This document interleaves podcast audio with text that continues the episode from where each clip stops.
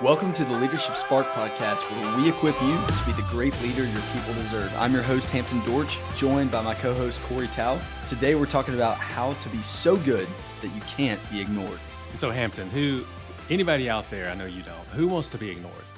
Not me. exactly. But, but what are the behaviors that you could practice and implement that will make you so good that you can't be ignored? And so, if you think about this as a leader, these are four behaviors that you want you want to be be modeling these behaviors so that you can be so good that you can't be ignored and you get to where you want to get to in your career and your aspirations and whatever it is your purpose is and what you want to achieve.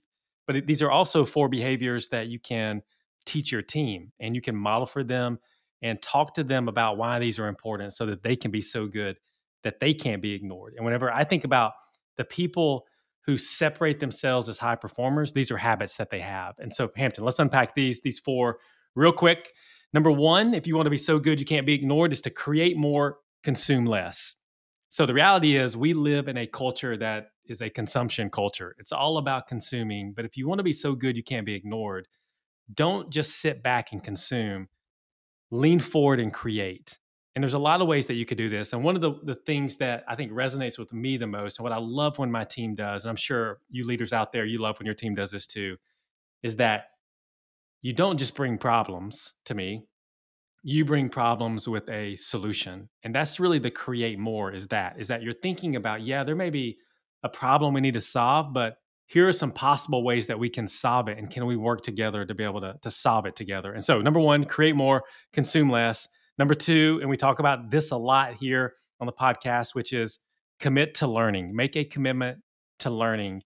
Don't think that you've arrived. Don't think it, that you have it all figured out. You haven't. I haven't either. I'm not at the pinnacle. I haven't exhausted everything that I need to know to be successful at what I do. And so I need to be committed to learning. It's a lifelong commitment that I need to make. And for me to be so good I can't be ignored, I've got to be committed to doing that. Because here's what I've learned, Hampton, is that if you stand still people will pass you by. People will pass you by in your career, in the workplace, in your life. And so you have to commit to learning. All right. Number three, sell positivity. Hampton, you're a salesperson. We all sell something. So sell positivity. And guess what? Positivity is contagious. But you know what else is contagious, Hampton? Hmm. What's Negativity. Negativity. Negativity, toxic attitudes. Those things are contagious and they have such a negative impact on your brand as a leader. If your team is toxic, if they're negative, if you are negative, it has such a significant impact on your brand. And it's not an attribute that makes you promotable.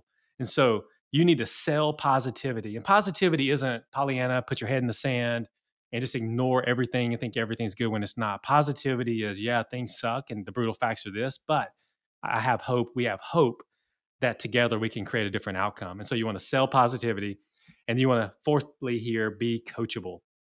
You want to be coachable. You want to you don't want to be tagged as one of those people who are not coachable. And so that comes through things like asking for feedback. We talk about that here. But to be so good you can't be ignored, focus on being coachable. Ask for feedback. Choose to respond to feedback in a positive way as a learner with a growth mindset. Coachable people are people that accelerate their personal growth because they they they thrive whenever people give them feedback. And so one of the four attributes or behaviors you need to be so so good you can't be ignored is to be coachable. And so four things create more, consume less, commit to learning, sell positivity and be coachable. And what's interesting is a lot of you listening are managers, leaders. A lot of this podcast, but definitely this episode applies heavily to the people that you lead even if there's individual contributors on your team.